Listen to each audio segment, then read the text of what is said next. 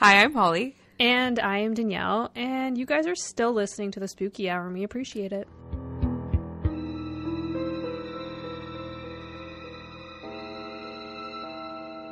Yeah, we do. That was really nice. What a way to start the episode. Thanks. I'm not even gonna sing and ruin it. Yeah. Hello, friends. hey, friends. I Happy Monday. have. Oh yeah, it's Monday. Ew. Yeah, it's not happy, but it's Monday, so hello. Um, I have nothing to bitch about for once this week. I'm just tired. That's Doug it. Ford's still an idiot, so Doug Doug Ford's still an idiot. We can bitch about that. Yeah. Yeah. Um, I'm actually uh, I'm having the opposite thing that happened last year. So where you and I were like, guys, we're so sorry about Trump. I've had like three or four people message me now, being like, wow, I'm so sorry that your government's such a mess, and I'm like, ugh, yeah. my, appreciate how it. the tables have turned. Yeah, seriously. yeah, no, shit's just rough here. That's it. Yeah. My parents are getting their vaccine, and Woo! So is my mom. we don't fall. My postal code doesn't fall under the the eligibility part yet, so I can't get mine, unfortunately. But Yeah. hopefully soon. I same thing. I think I have to wait till it's open up to like general population or whatever the hell. Yeah. Um, my mom got it. Haha, she's gonna kill me. Good thing she doesn't listen. She's she got it because she's sixty five plus.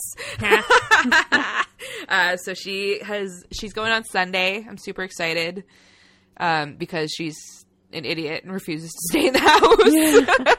But at least so it makes me it. feel a little better. Yeah, my parent, my dad is the 60, but my mom has so many health issues, so she's considered high risk. So Good. I'm glad. I'm glad they did that. Yeah, Um, I don't know when I'm going. I would like to go soon. Uh, from what I've heard, I mean, uh, do we have to put like a warning here? I'm not a doctor. Consult your doctor, whatever. Yeah. Uh, most people are just like super tired when they get it. Like, uh, Yeah. my my boyfriend got it last week, and he came home, or I came home rather at about one. We had lunch, and he fell asleep like eight times between lunch and actual bedtime. which is like a normal vaccine reaction. You're just Yeah. and your arm hurts. Yeah, that was pretty much it. Like every every time he woke up, he talked to me for like ten minutes, and then he fell back asleep. And I'm like, all right, cool. my sister's fully vaccinated, so oh, is she now? Yay! yeah. Yay! So Hashtag nurse. hashtag yeah. That I don't know where I was going with that. yeah, She she messaged me this morning, and she's like, I've been up for 25 hours straight, and I was like, how the fuck do you do this? Like, I could never live her life. I was talking to her. I was on the phone with her today because I text her and I didn't like it didn't click that she was up for 25 hours. And she like texted me back, and then she called me and she's like, "I'm just gonna call you because I'm too tired to text." I'm like, "Why aren't you sleeping?"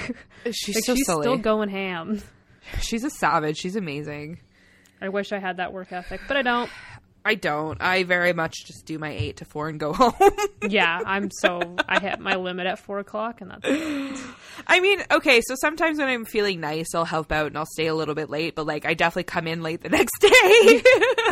I was watching a video, and this girl was like, "I wasn't born to be a breadwinner," and I was like, "That's like my life Fucking motto. same. All the time. I this is so Actually no, fuck it. It is feminism because feminism is about doing whatever the fuck you want. I was born to be a housewife, okay?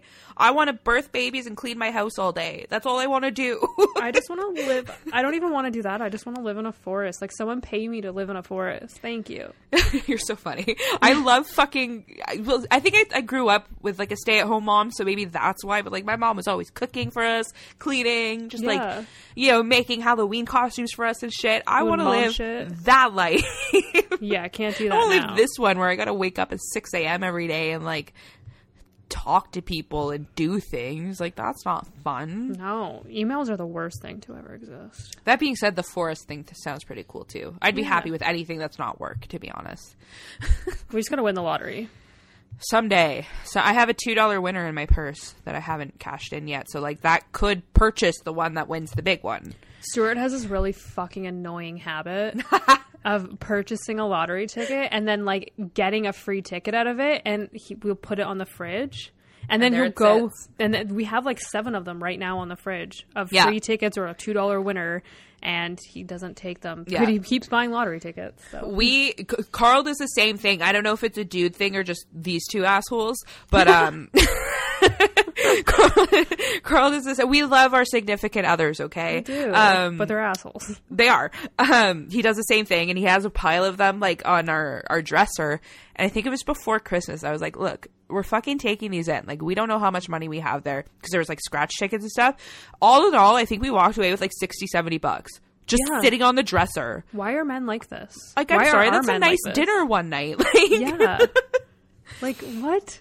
Why? I was so annoyed. I get like a two dollar winner, and I'm like immediately going to the store to get my toonie. Like, yeah, like this is my money and I deserve it. That's a cup I don't know, coffee. man. They're they're silly. That's we all love I know. them, but we also But- hate them. yeah. I feel like that's, you know, a normal relationship, no? Maybe. Yeah. I don't know. I'm just We're like okay. Yeah, I'm so close with Stuart that like I feel like it's I'm like bullying my best friend at this point. That's all it is. No, literally, yeah. um yeah, I guess we'll get into like murder now?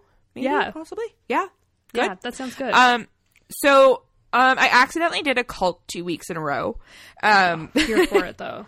But in all fairness, so this is a different uh, kind of cult, and it's uh, it shows a different dynamic. So this is an actual family that like evolved into a cult. Like I wouldn't even call them a cult. I would just say it's like a really messy family situation.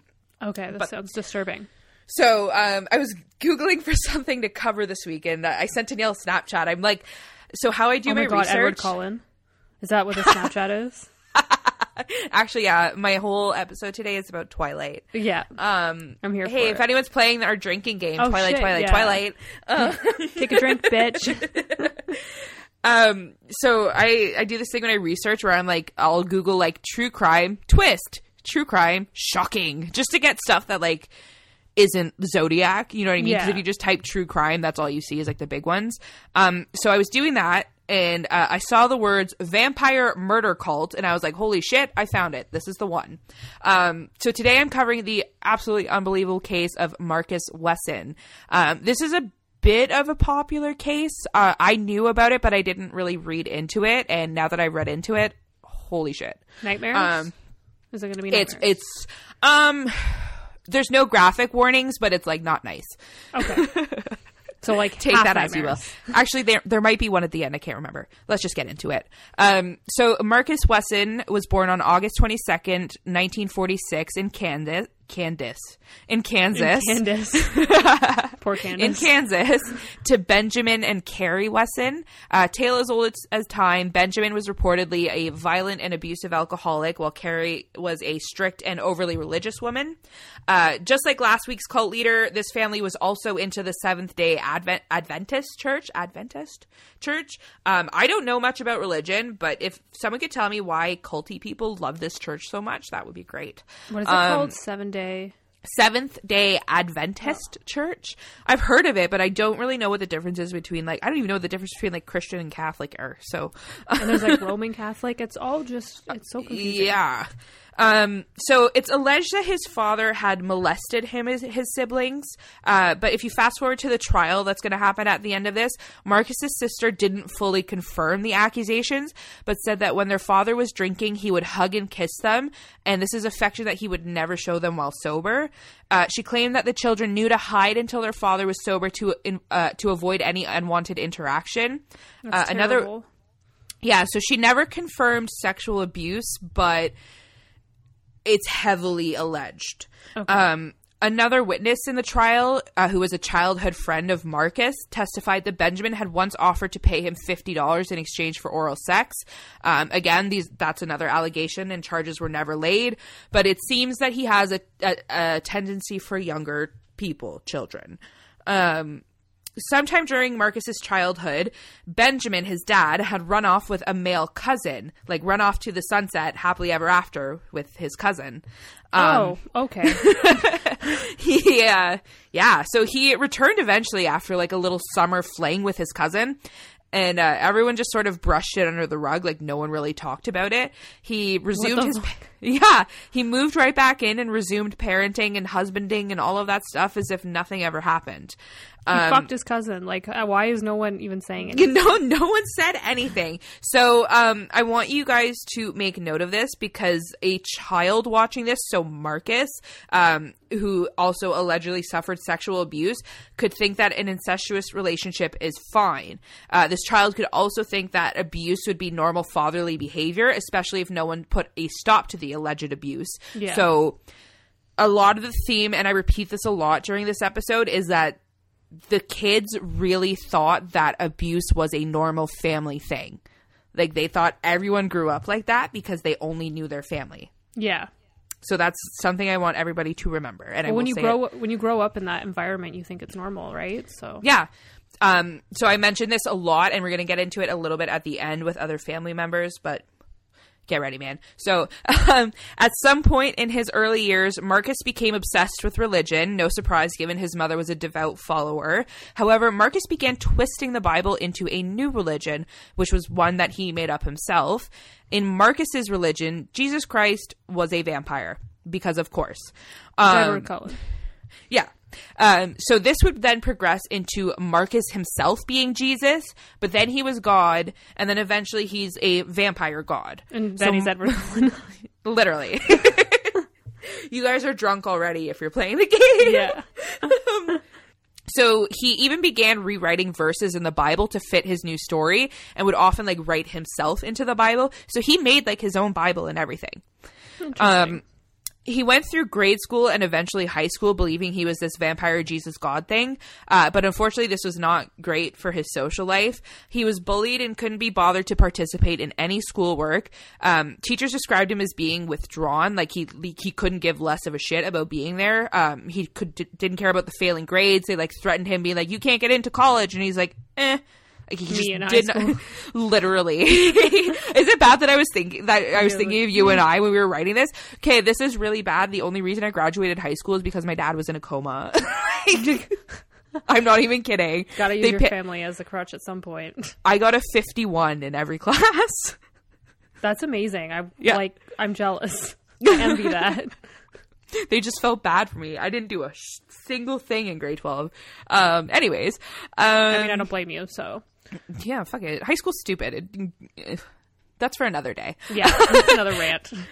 Uh, as a result, he never received his high school diploma, but I guess the school didn't want to deal with him coming back, so they let him like participate in the grad ceremony, but he didn't actually graduate. So they like kicked him out without kicking him out, kind of thing. Okay. Um, so Marcus from there joined the army and was quickly discharged in 1968. Um, I couldn't find why he was discharged. Uh, I'm going to assume it's just him being a dick, just judging by his personality. Um, upon his return home, he started dating a married woman named Rosemary Mayo Torina. I fucking forgot to look that up. You guys are drinking again. Um, she was 15 years older than him and had several children of her own.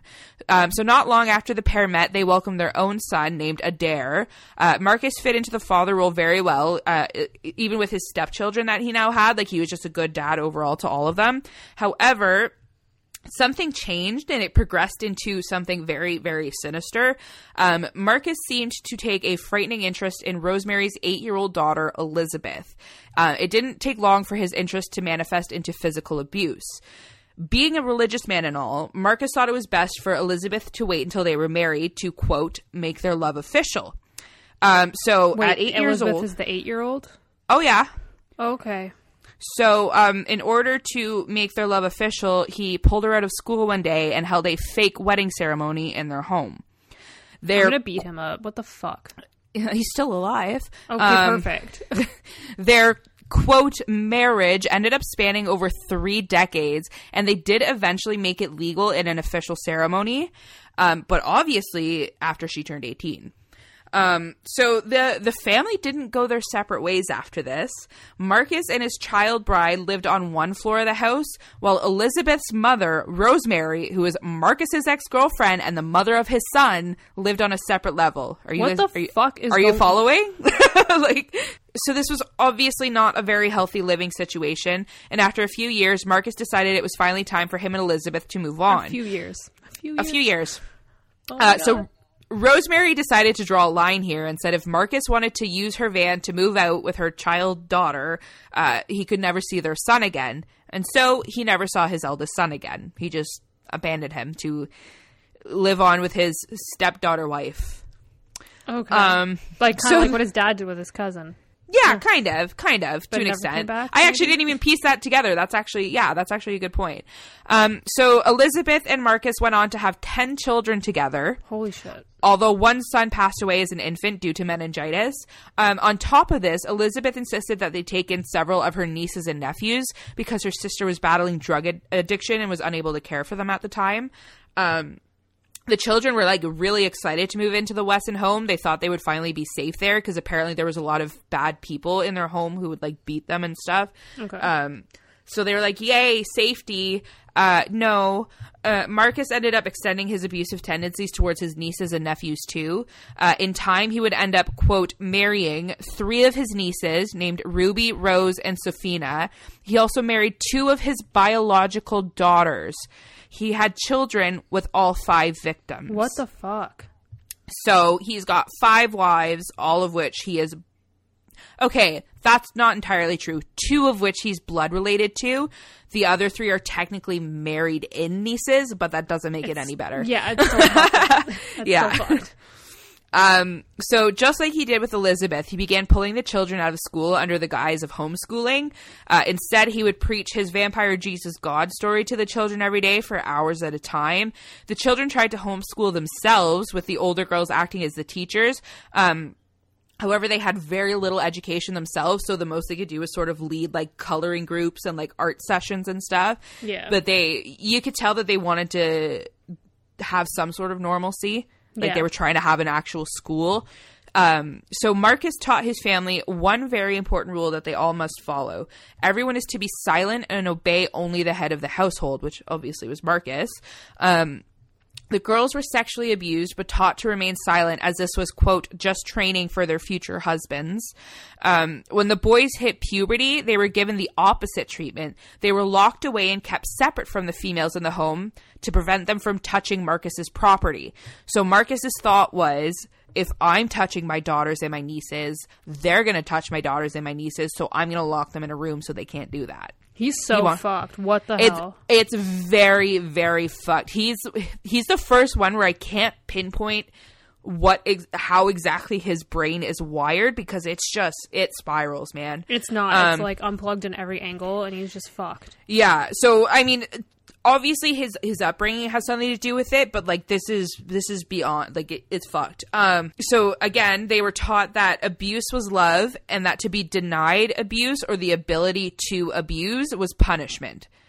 So that's very uh, hard to learn as a child that I want someone to hurt me, and when they don't hurt me, I've done something bad. Yeah. like so these children were, were very very damaged and we'll get to that in a in a bit. Um so the growing family lived off of welfare and food stamps. As marcus believed the head of the house shouldn't have to work but then neither should the children and the women so How are you supposed to um, this is an uh, an ideology that he got from his dad. His dad also didn't work. Um, they just believe that the head of the household shouldn't have to.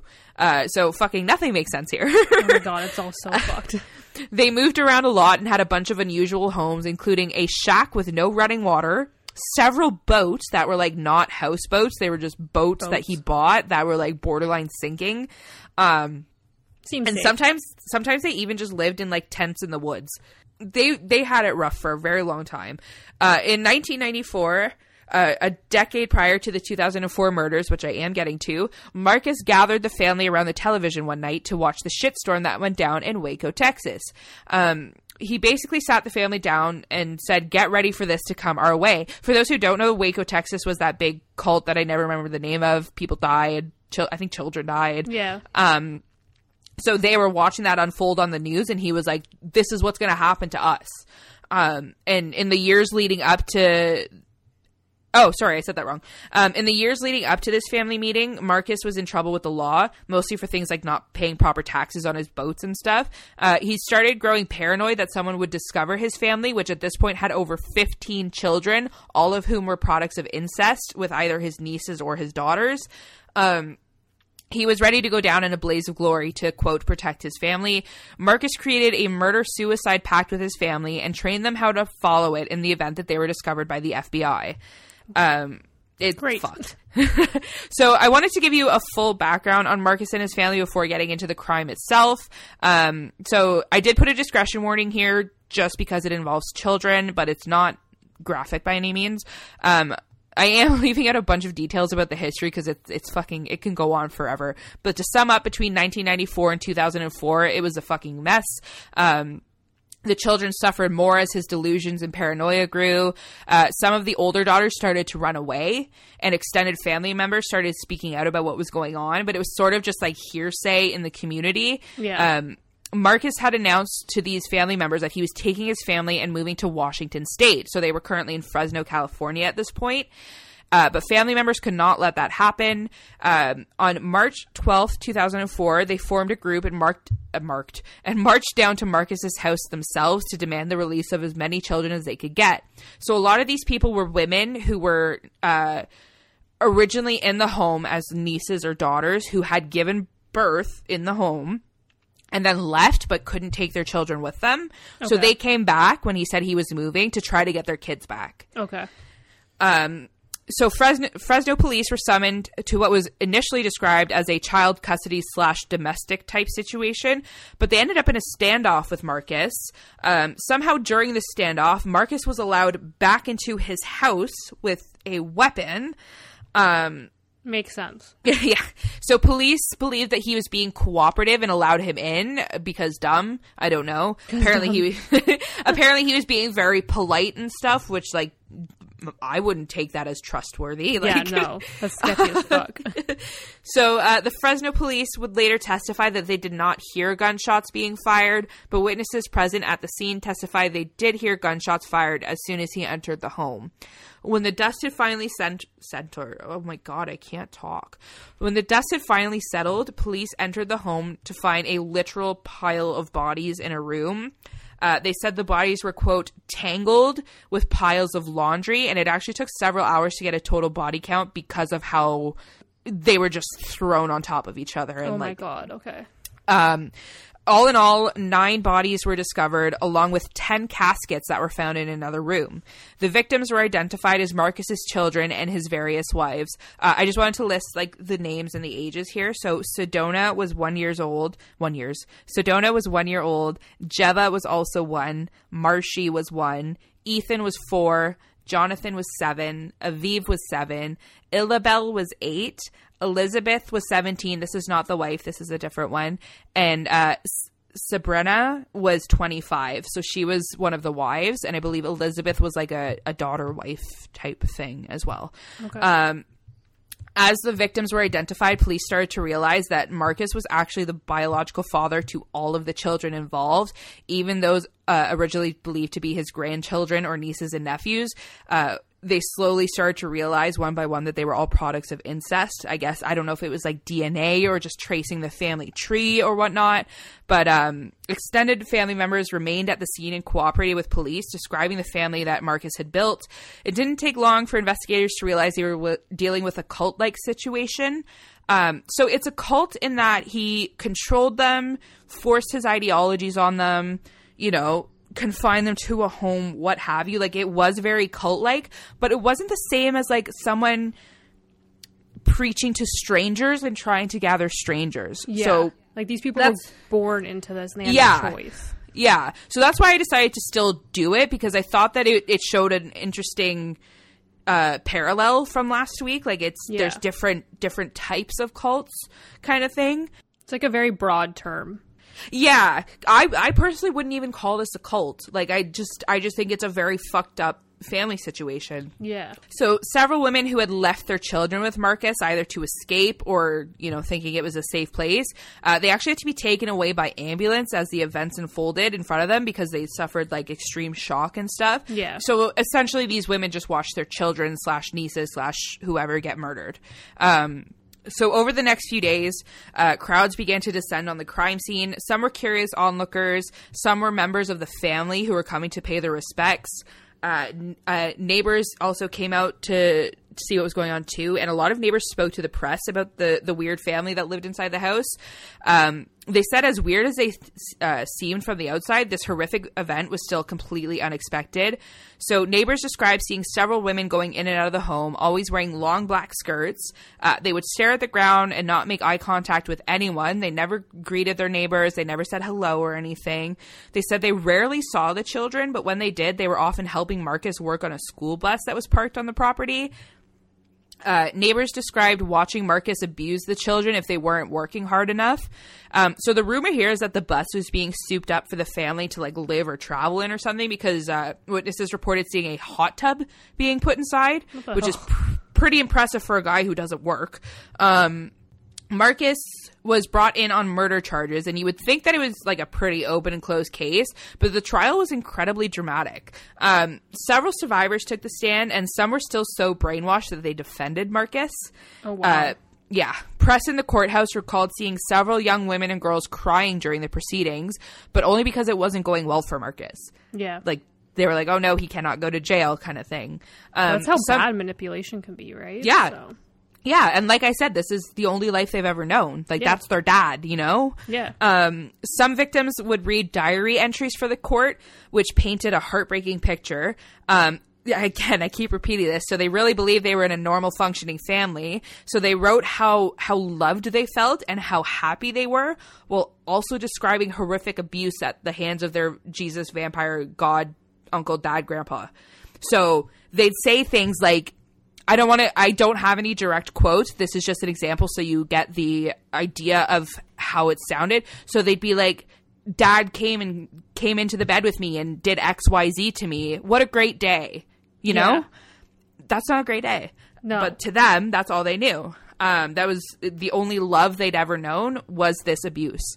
Um, so Marcus's lawyers were public defenders named Peter Jones and Ralph Torres, and they came up with a very interesting defense. So this is where the case kind of gets a little bit messy. I will say it does have a good ending. We do get justice, but it's very, very blurry here. Um, Marcus and his lawyers claim that the oldest victim, 25 year old Sabrina, um, whose 18 month old son was Marshy, um, who is Marcus's son and grandson, was also killed. So he, uh, both the mother and the baby were victims. Um, so they say that the mother was the one who committed the murders. Marcus claimed that she shot the children before turning the gun on herself. And to back the story up, the 22 caliber handgun used in the killing was found close to her body with her DNA on the gun. So evidence did point towards her possibly being the one to do it. And this did cause some confusion amongst the jury because there was no actual evidence that Marcus was the one who shot the gun. Yeah. The only DNA was hers. Um, and it, it just it kind of got a little bit scary. No one knew where it was going to go at this point. Uh, the prosecution relied heavily on the accounts of brainwashing and the abuse that took place within the family. They were affirmed that Marcus was the one who pulled the trigger, but begged the jury to consider that even if Sab- Sabrina was the one to do it, Marcus was still to blame. He traded his family on the suicide pact, which we spoke about earlier, and the prosecution insisted that Sabrina was not in the right mind to be criminally responsible. They were basically trying to Charles Manson him here. So, yeah. sure, he may not have have done the actual killing, but he is the reason the deaths happened, kind he of thing. Also, did like unspeakable things and like oh absolutely. Yeah. Yeah. Oh he was going to jail for that. It was okay, just the the murder part they were like eh, yeah. about. Okay. so they yeah i, I kind of like that they took the sort of charles manson approach because you know hypothetically she sabrina did do it. I don't she there's no way she's criminally responsible. There's no way. Yeah. Um so, in the end, the jury did convict him of murder despite being unable to prove that he had shot the actual gun. Uh, Marcus Wesson was convicted of nine counts of first degree murder on June 17, 2005, and also found guilty on 14 counts of forcible sexual assault and the sexual molestation of seven of his daughters and nieces. He was sentenced to death on June 27, 2005. For the most part, people were stoked understandably. Um, this was actually one of the most brutal mass killings Fresno had ever seen. It was to the point where, like, uh, I think it was the mayor ended up on like ABC News or like Good Morning America or one of those to be like, Fresno's a good place, we promise, like trying to get people to come, come back. back. Yeah. yeah. um, Oh, uh, so the community was very happy to see like the vampire god behind bars. Uh, the only people who seemed to be disappointed were a very small number of survivors who were distraught when the jury gave their verdict. Uh, so, in their eyes, their family had been permanently torn apart. Many of the victims had to go through intense therapy and actually had to be separated from each other in order to like realize the way they were raised was in fact horrific abuse. Yeah. Um, in in 2010, his first wife Elizabeth, who again was eight when they got married, and five surviving victims sat down with ABC News to explain their story. Um, Elizabeth said that the family truly believed that he was this vampire god thing and that this was how their family needed to function. Uh, they thought nothing strange or wrong was going on within their home because, like I kept keep saying, it was all they'd ever known. Yeah. Um, while the the family had done plenty of healing to get to that point where they could give an interview, I'm sure the scars will last for the rest of their lives. Um, I wish I could go on about the ABC interview because it was fascinating. Like some of the sons are in it and share their experiences and stuff. Uh, I highly recommend you read it. If you just Google Marcus Wesson. Uh, Elizabeth ABC or something like that, it should pop up. I highly recommend reading it because it's a very Interesting. interesting yeah uh it's i've never seen victims of a cult speak like that kind of thing Yeah. um but yeah it's I'm fascinating Friday. it's fine Friday. no it's yeah it's it's really it's fascinating it's it's just sad because they uh, one of the sons just straight up says like that's my dad you know what i mean Yeah. like what am i that's all i've known that's my dad yeah. um so yeah i highly recommend reading it uh It's like one of end. those situations where like you can go to as much therapy as you want and it could help, but it's only going to help to an extent, yeah unfortunately. Because it's always going to be there. That's not something you can just flick a light on and it's fixed. Yeah. And it affects so many aspects of your life. Like they don't know love essentially like Yeah. to f- in order for them to go on and possibly have relationships and possibly have children like that that could bring up old trauma and stuff like that like nothing about their lives is probably going to be normal ever again Yeah. not to be a debbie downer but um yeah it's it's a really interesting read that that interview That's so fucked up. yeah. So I, I just wanted to show you uh, the different types of cults. I guess I'm sure there are more out there, and I'm sure I'll get to them eventually. But that was Marcus Wesson, the, the vampire god king. It's just it's baffling that he got away with that for so long. yeah, because no one really knew, Knew. right? Um, he was very good. Like whenever he would pull children out of school, he he would go to like the principal or the board or whoever and like present like, oh, I'm gonna homeschool them. So like no one really knew what was going on. Yeah. Uh, the neighbors thought it was weird that everyone like dressed in all black and like wouldn't talk to anybody, but they just thought, oh, like weird religious people. You know what I mean? Like, so it's amazing. You never really know what's going on next door. Dun dun dun. Uh, that makes me scared of my neighbors. I have lovely neighbors. I, like my neighbors. Um, crazy case, man. That's so fucked up. Like, I I literally have no words when you talk about. I mean, there's a lot. I don't ever have words because I'm always so fucking shocked at the shit you set, tell me. I think Danyelle has not nice words, and she's censoring herself. I don't want you guys to drink too much. So, Um, actually, more than one person said something about like, uh, I'm glad she said every three swears or something like that because Yeah. like no one would live. And I'm like, wow, we're fucking truckers. we just want to personally thank Katie. I, the amount of time that she must have put into that is Right? like, I can't believe that someone sat there and was like, let's list all of the dumb things Danyelle and Holly do. But no, it was really, really cool. It made our day. I felt special. And we appreciate you so much. Thank you. I Yeah. died. I literally died. I thought it was so funny. I'm not kidding. Within seconds, we were like telling all of our parents and like our sisters, everything. Look what look what someone did. Yeah. Like I like felt the best so moment of our whole entire podcast life. yeah, I really feel like. I feel like famous now. You know, like we made it. We have a drinking game. Yeah, that's it. We don't even have to continue anymore, guys. It's just That's it. We're ending the spooky hour now. we've reached our peak, and now that's it. But um, That's it. Time get- to get spooky. some spookiness. Spooky, spooky. Um, so today I'm going to talk about the Mary Celeste, which is, Is that a a ship. Yeah. It's like a ghost ship, but it's really fucked. Um, so I'm going to call it the Mary because I'm not saying Celeste every single time. Fight me. Um, so the Mary is a ship and that set sail on November 7th, 1872 from New York Harbor to uh, Italy the ship was carrying um, denatured like alcohol. Uh, so it's like not you can't like consume that alcohol. It's like industrial alcohol. Um, I have some actually. Do you actually? Why? Um, so they were selling it in Walmart as as hand sanitizer Stop it. for fifty cents a bottle, and I showed it to Carl as a joke, and he's like, "Shit, give me the bottle." And he was reading it. He's like, "We can use this as bong cleaner." So um, we bought a fuck ton of it. You guys are ridiculous. Because bong cleaner is like fifteen ninety nine a bottle, and that was fifty cents a bottle. So we have like eight bottles of it. you two. Oh my god. I mean, smart, but like, what the fuck? it was just one of those things. It was like Jesus Christ, Carl, stop being a scientist. Um, so this, again, the ship was carrying that that alcohol. There was about Yeah. seven to eight crewmen, um, along with Benjamin S. Briggs, who was the captain. Benjamin's wife Sarah and their two year old daughter Sophie also accompanied Benjamin on this journey. Uh, a month later, on December 5th, 1872, a British ship named Dei Gratia um, was passing by and saw the Mary at like full sail adrift 400 miles east of Azores. Um, the ship looked abandoned. So the captain, yeah, so the captain of the Dei Gratia, David Morehouse, was confused because he knew that this ship had left eight days prior to when they actually left. Um, and should have already arrived at its destination. So they ended up just changing their course to go help the ship. When they got on board, nothing seemed to be really weird. All the crew's belongings were still there. The ship's charts were like tossed about a bit. Um, there was three and a half feet of water in the bottom of the ship. However, the alcohol, there was like Oh. something like 1,701 barrels of alcohol. They were all still there and still intact. Um, the six month of food and water supply was still there, so it wasn't even touched.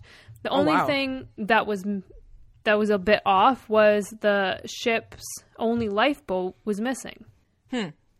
And the crew and the and his and the captain and his family were nowhere to be found. Completely With only vanished. one lifeboat gone. Only one lifeboat gone. Well, it was the only lifeboat, but that lifeboat was gone. So all their belongings, everything was still there, and but no Just one no was people. there. No one Is aliens? Ocean mm. aliens? It could be. We're discovering a new species, ocean aliens. Man, I'm convinced that the aliens are actually in the ocean. Have you ever seen the creatures that come from like the deep, deep sea? Yeah, and also We're looking in the wrong spot. Yeah, we are. I think we've you've said that before in an episode. Probably because I'm very passionate about it. Um, so Captain David Morehouse decided to have part of his crew sail the ship 800 miles to Gibraltar, where the British Vice would hold like a salvage hearing, which is like a hearing determining if the people who salvaged this like abandoned ship were entitled to payment of the cargo. So to see if they would get the money for Wait, not alcohol. to find the missing people? No, that's all they want. Okay, like, fuck the people. casual. Like they just left, so fuck it. Um, so the attorney general at the time like suspected something weird and was like thinking like, what we're all fucking thinking right now, like where the fuck did ten to eleven people just go? Like, yeah. um, they just vanished into thin air after a ship still intact, but And- like missing one lifeboat. Like where the fuck Would are they, they? would they all fit in the lifeboat? Did you does it say that? I, I didn't say that, and I didn't look into it. I'm trying to good think question. of like the Titanic movie, how many people were in each lifeboat. well, if you were rich, there was like three. yeah. So True, bad example. Yeah. um, and so he was like rightfully so very suspicious and decided to investigate further. After about three months, they didn't really find any evidence of foul play because they have no evidence. Um, so the Dei Gratia crew received payment for the cargo, but only one sixth of the full amount. So the full amount was like forty six thousand dollars of whatever like back then it Yeah. was. And whatever one sixth of that is, I don't know because math is hard. What is math? What is math? We failed. uh, I've already said I failed math twice, and I don't know why I'm in finance, but here we are. I, that's the funniest fucking thing to me. Like, I mean, I don't do math in my, my work either, but like I'm technically in finance, so I'm starting to get into numbers in my job, and like, I just openly let everybody know that it's going to be a hard time for me. that's what Excel's here for. Excel does Yeah, man. um, so now before I get into like some theories on like the sudden disappearance of this crew and like the captain's family, I just want to get into some background of the history of this the Mary um, Celeste because the ship has seen some shit. So, the Mary Celeste was actually built on Spencer's Island in Nova Scotia. It was originally called the Amazon under the British registration in 1861. Her first captain was Robert McLean. Um, and on like the first voyage in June of 1861, um, they were headed to Five Islands, which is also in Nova Scotia, but they were like heading there to pick up some timber to take to London. Um, so when they got to Five Islands during the loading process, Robert, the captain, actually fell ill. So instead of going to London, they decided to go back to Spencer's Island, but Robert ended up dying on Oh, June shit. 9th. Yeah. So their first voyage, and someone already fucking died on the ship. So they're Yeah, off to a great start. literally. Um, so John Nutting Parker, because what a fucking name, Nutting. Nutting Parker. you just see Holly's face right Come on. I'm not even gonna make a joke. It just wrote itself. I just I don't even have to say anything, just the name. Ended up taking over captain duties and resumed the original set voyage to London. Captain Nutting. Captain Nutting, yeah. So he was like, "Fuck this dead body. Let's go to London. Take the timber. Let's go." Um, so the ship ended up colliding with fishing equipment in Maine, and then after leaving London, they ended up running into like another brig, which is like a like a, was it just like a sailing vessel um, in the English Channel, and they actually sunk it.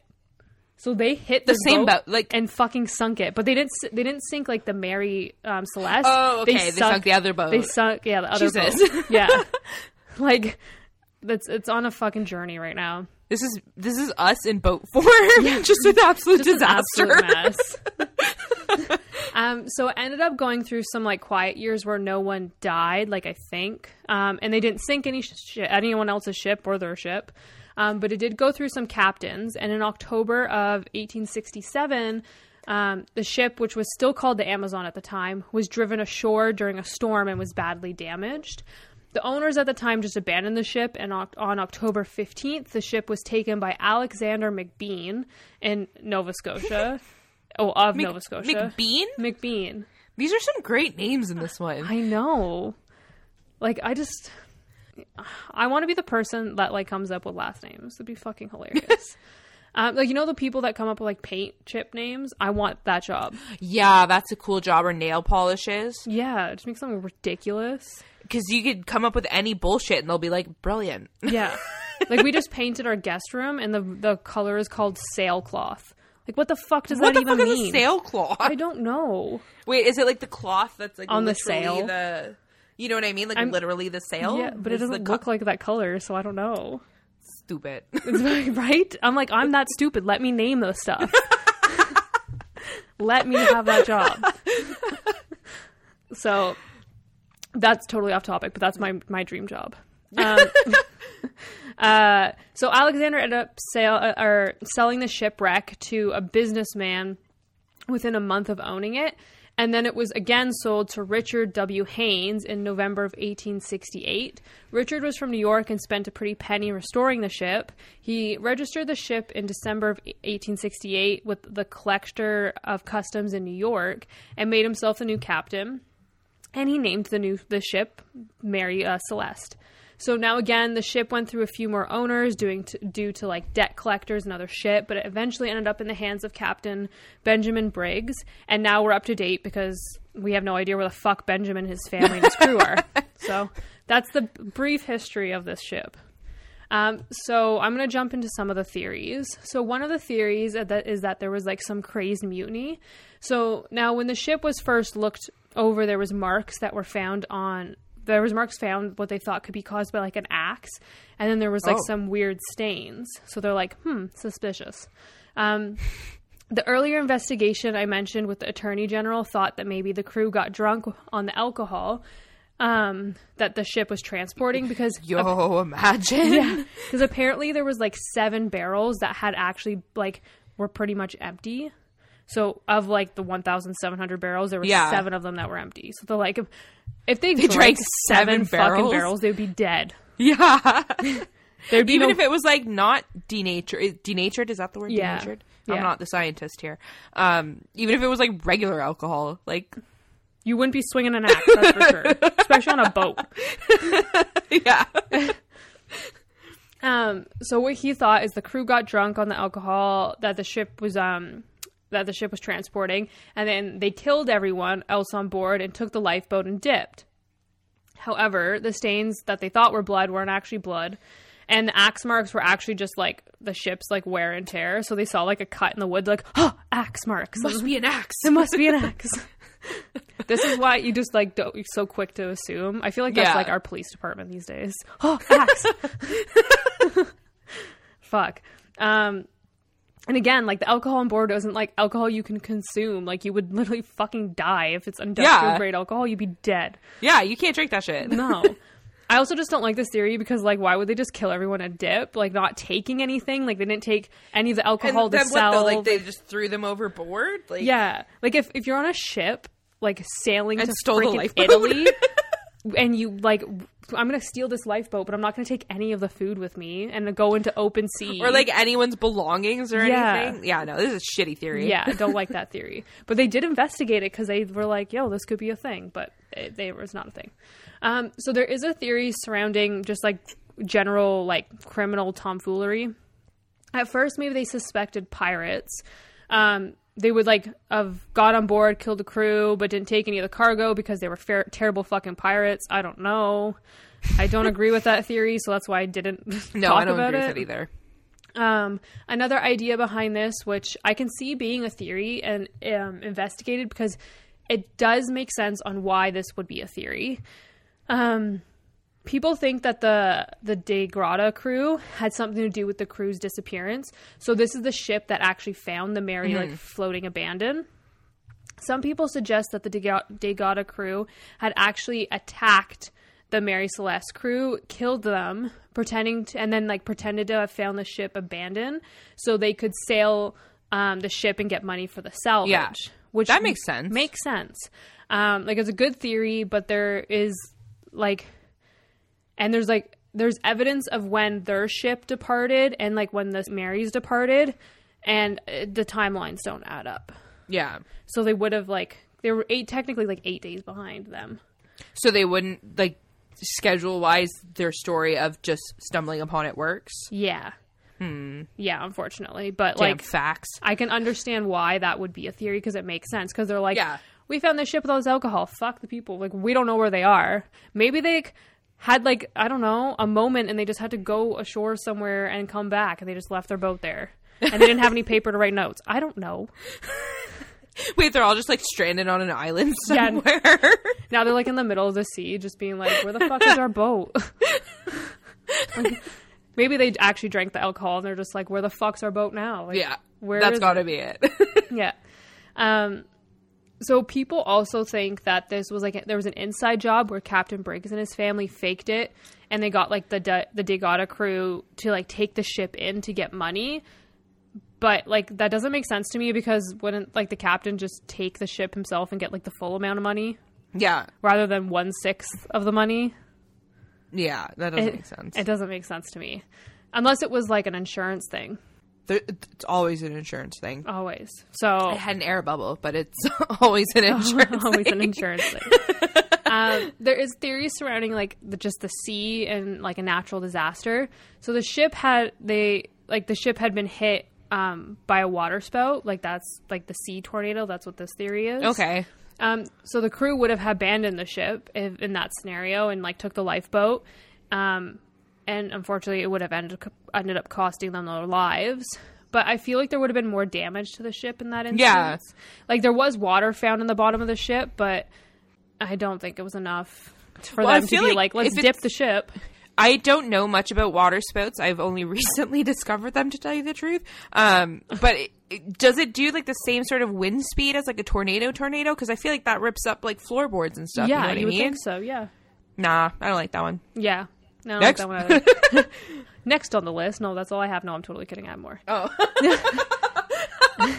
another, another water theory is like the kraken um, i didn't divulge into too much of this because the ship was one intact um, and the kraken would have caused way too much fucking damage Yeah. for that um, everyone, still fun to talk about. yeah everyone just needs to remember that when this ship was found abandoned the the crew that found it were still able to sail it to Gibraltar. So Yeah. it was still in very much working condition, which makes it weird because why the fuck did these people just vanish? That's what's so mind blowing about it. Yeah, Um, so the most popular theory and one that's like kind of like the solid theory onto what actually happened Yeah. um, it's alcohol explosion. So the theory is that the um, the noxious alcohol alcoholic fumes had escaped from the barrels. Either there was like bad weather and turbulence, or like the barrels just like sucked it up because like it's like porous barrels. Yeah. Um, but the, like the fumes would have caused a smell and or either like a small explosion, making the captain and crew thinking their ship was about to explode. So they may have taken the lifeboat as an escape to try to save their lives, thinking their boat was going to blow up. Um, people think that they may have even like just tied a rope and attached the lifeboat to the Mary Celeste. Um, Okay. So just as like a temporary escape plan. Yeah. Um, just to like kind of like bob behind the ship just to, until they thought maybe it was safe. Um, but like the rope may have come like detached and then they were stuck at sea, which definitely obviously would have killed them. Yeah. Um, and especially if that's like a temporary plan, like if you're just like, let's get into this boat because we might blow up, so let's like temporarily like s- sail behind it. It would explain, kind of explain why the food and the water and the crew's personal items were still on Yeah. the ship. Yeah. because it's like immediate panic. Like we have no time to grab that shit. Let's go. like a fire drill. yeah, exactly. Yeah. Um, so people say that the captain would like never order his crew to just abandon a perfectly fit ship. Um, like it just doesn't happen. Yeah. And the ship was fine. As, I said, it, sh- it sailed to Gibraltar. So where the fuck did the crew end up? Why was the lifeboat gone? It's just this crazy ass fucking mystery that Yeah. to this day has not been solved. They have no And idea no, no remains found. No, no nothing. remains found. The lifeboat hasn't been found. The only theory is that the alcohol, and that's it. That that last one you shared seems the most Plausible. believable. Yeah. Um, but like as always, something spooky must have happened. Yeah, Um, but people also believe alien abduction. So this crew that that's like, what I first thought. yeah, like beamed up, and like that's why they haven't been found. Forgot to add that, but like Yeah. Well, Yeah. that that would explain it because there's no trace. yeah, Um, but I I feel like that last theory is the most believable, but like it's still so suspicious. yeah. I don't know, man. It's just it's crazy. But like after all of this happened, so uh, people got like their one six money and whatever. It did sail for a bit longer. Um, the Mary Celeste got new owners and a new captain, and in 1879, the ship was rep- reported off the island of St. Helena, where it was called um, for medical attention for Igor Tuthill, which who was the captain. Uh, he was um, he was like really ill and actually ended up dying on this island because they didn't get to him that quick. Um, so this is the third captain to die from the ship, like The way ship before, is cursed. way before their time. That's exactly it. So people are questioning: was this ship actually cursed? yeah, So in it's got to be. yeah. In 1885, Gilman C. Parker, the then captain, um, deliberately ran the Mary Celeste into a reef, which ripped out the bottom of the boat. He basically did this for like a fraudulent insurance claim, which didn't work. Um, yeah, but the wreck has not been found, and it currently is somewhere in some reef at some point. Um, it was believed um, a group had actually found it in 2001, but they tested the wood and like did other sciencey shit, and it ended up not, not matching or something. But that so they don't have the ship. So That's even crazier. yeah, so the ship's not a th- like they can't find it. It's in a reef somewhere, and no one knows where it is, and no one still knows where Benjamin. I'm convinced it's like a cursed ship. Like you know the Black Pearl. yeah. That's the vibe I'm getting. it's like a ghost ship. And so, if we're going with this curse thing, here's my new theory. Th- theory I've come up with, um, like a deal with the devil type deal. Like Yeah. maybe the the captain of the ship who was on it at like when they all went missing did something, was involved in this curse or something, and then boom, they're all gone. Yeah. you know what I mean? Like And what a perfect way to take them in the middle of the fucking ocean. yeah, like uh, maybe something about like I don't know, something like if you s- succeed in this journey, I will grant you wealth and all that stuff. And then he like fucked up halfway through, and then whoever made the curse was like, "Aha, fuck you," and then just like killed all the crew. Yeah. That's my theory. I like Boom. that theory. Boom. We're adding another theory to I always list. want to try, even when they make sense that they're not spooky. I'm like, no, no, no, it must be spooky. Yeah, always has to be spooky. But I honestly think that boat, the ship, someone's gonna yell at me for calling it a boat. I'm sorry. Um, ship was actually cursed because there's just It so sounds much shit like it. that happened. The first Yeah. the first captain died. on yeah, the ship. first voyage. Yeah. Nah, something's off. I don't trust it. Yeah, and then this crew has never been found. That lifeboat has never been found. No bodies, no No. nothing. The ship obviously was in working perfect condition considering they sailed it to Gibraltar, so there's no Yeah. reason why they needed to get off the boat.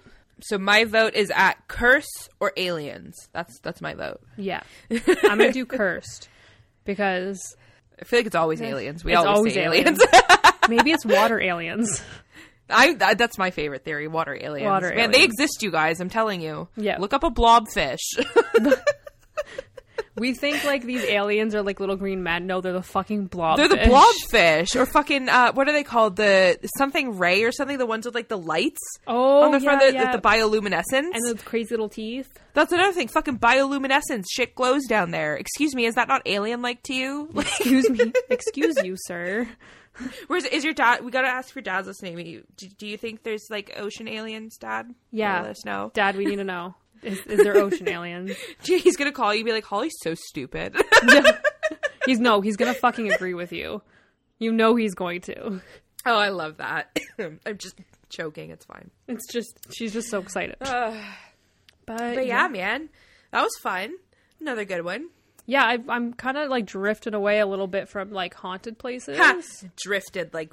The Oh my boat did. god, I didn't even fucking mean to do that. Yeah.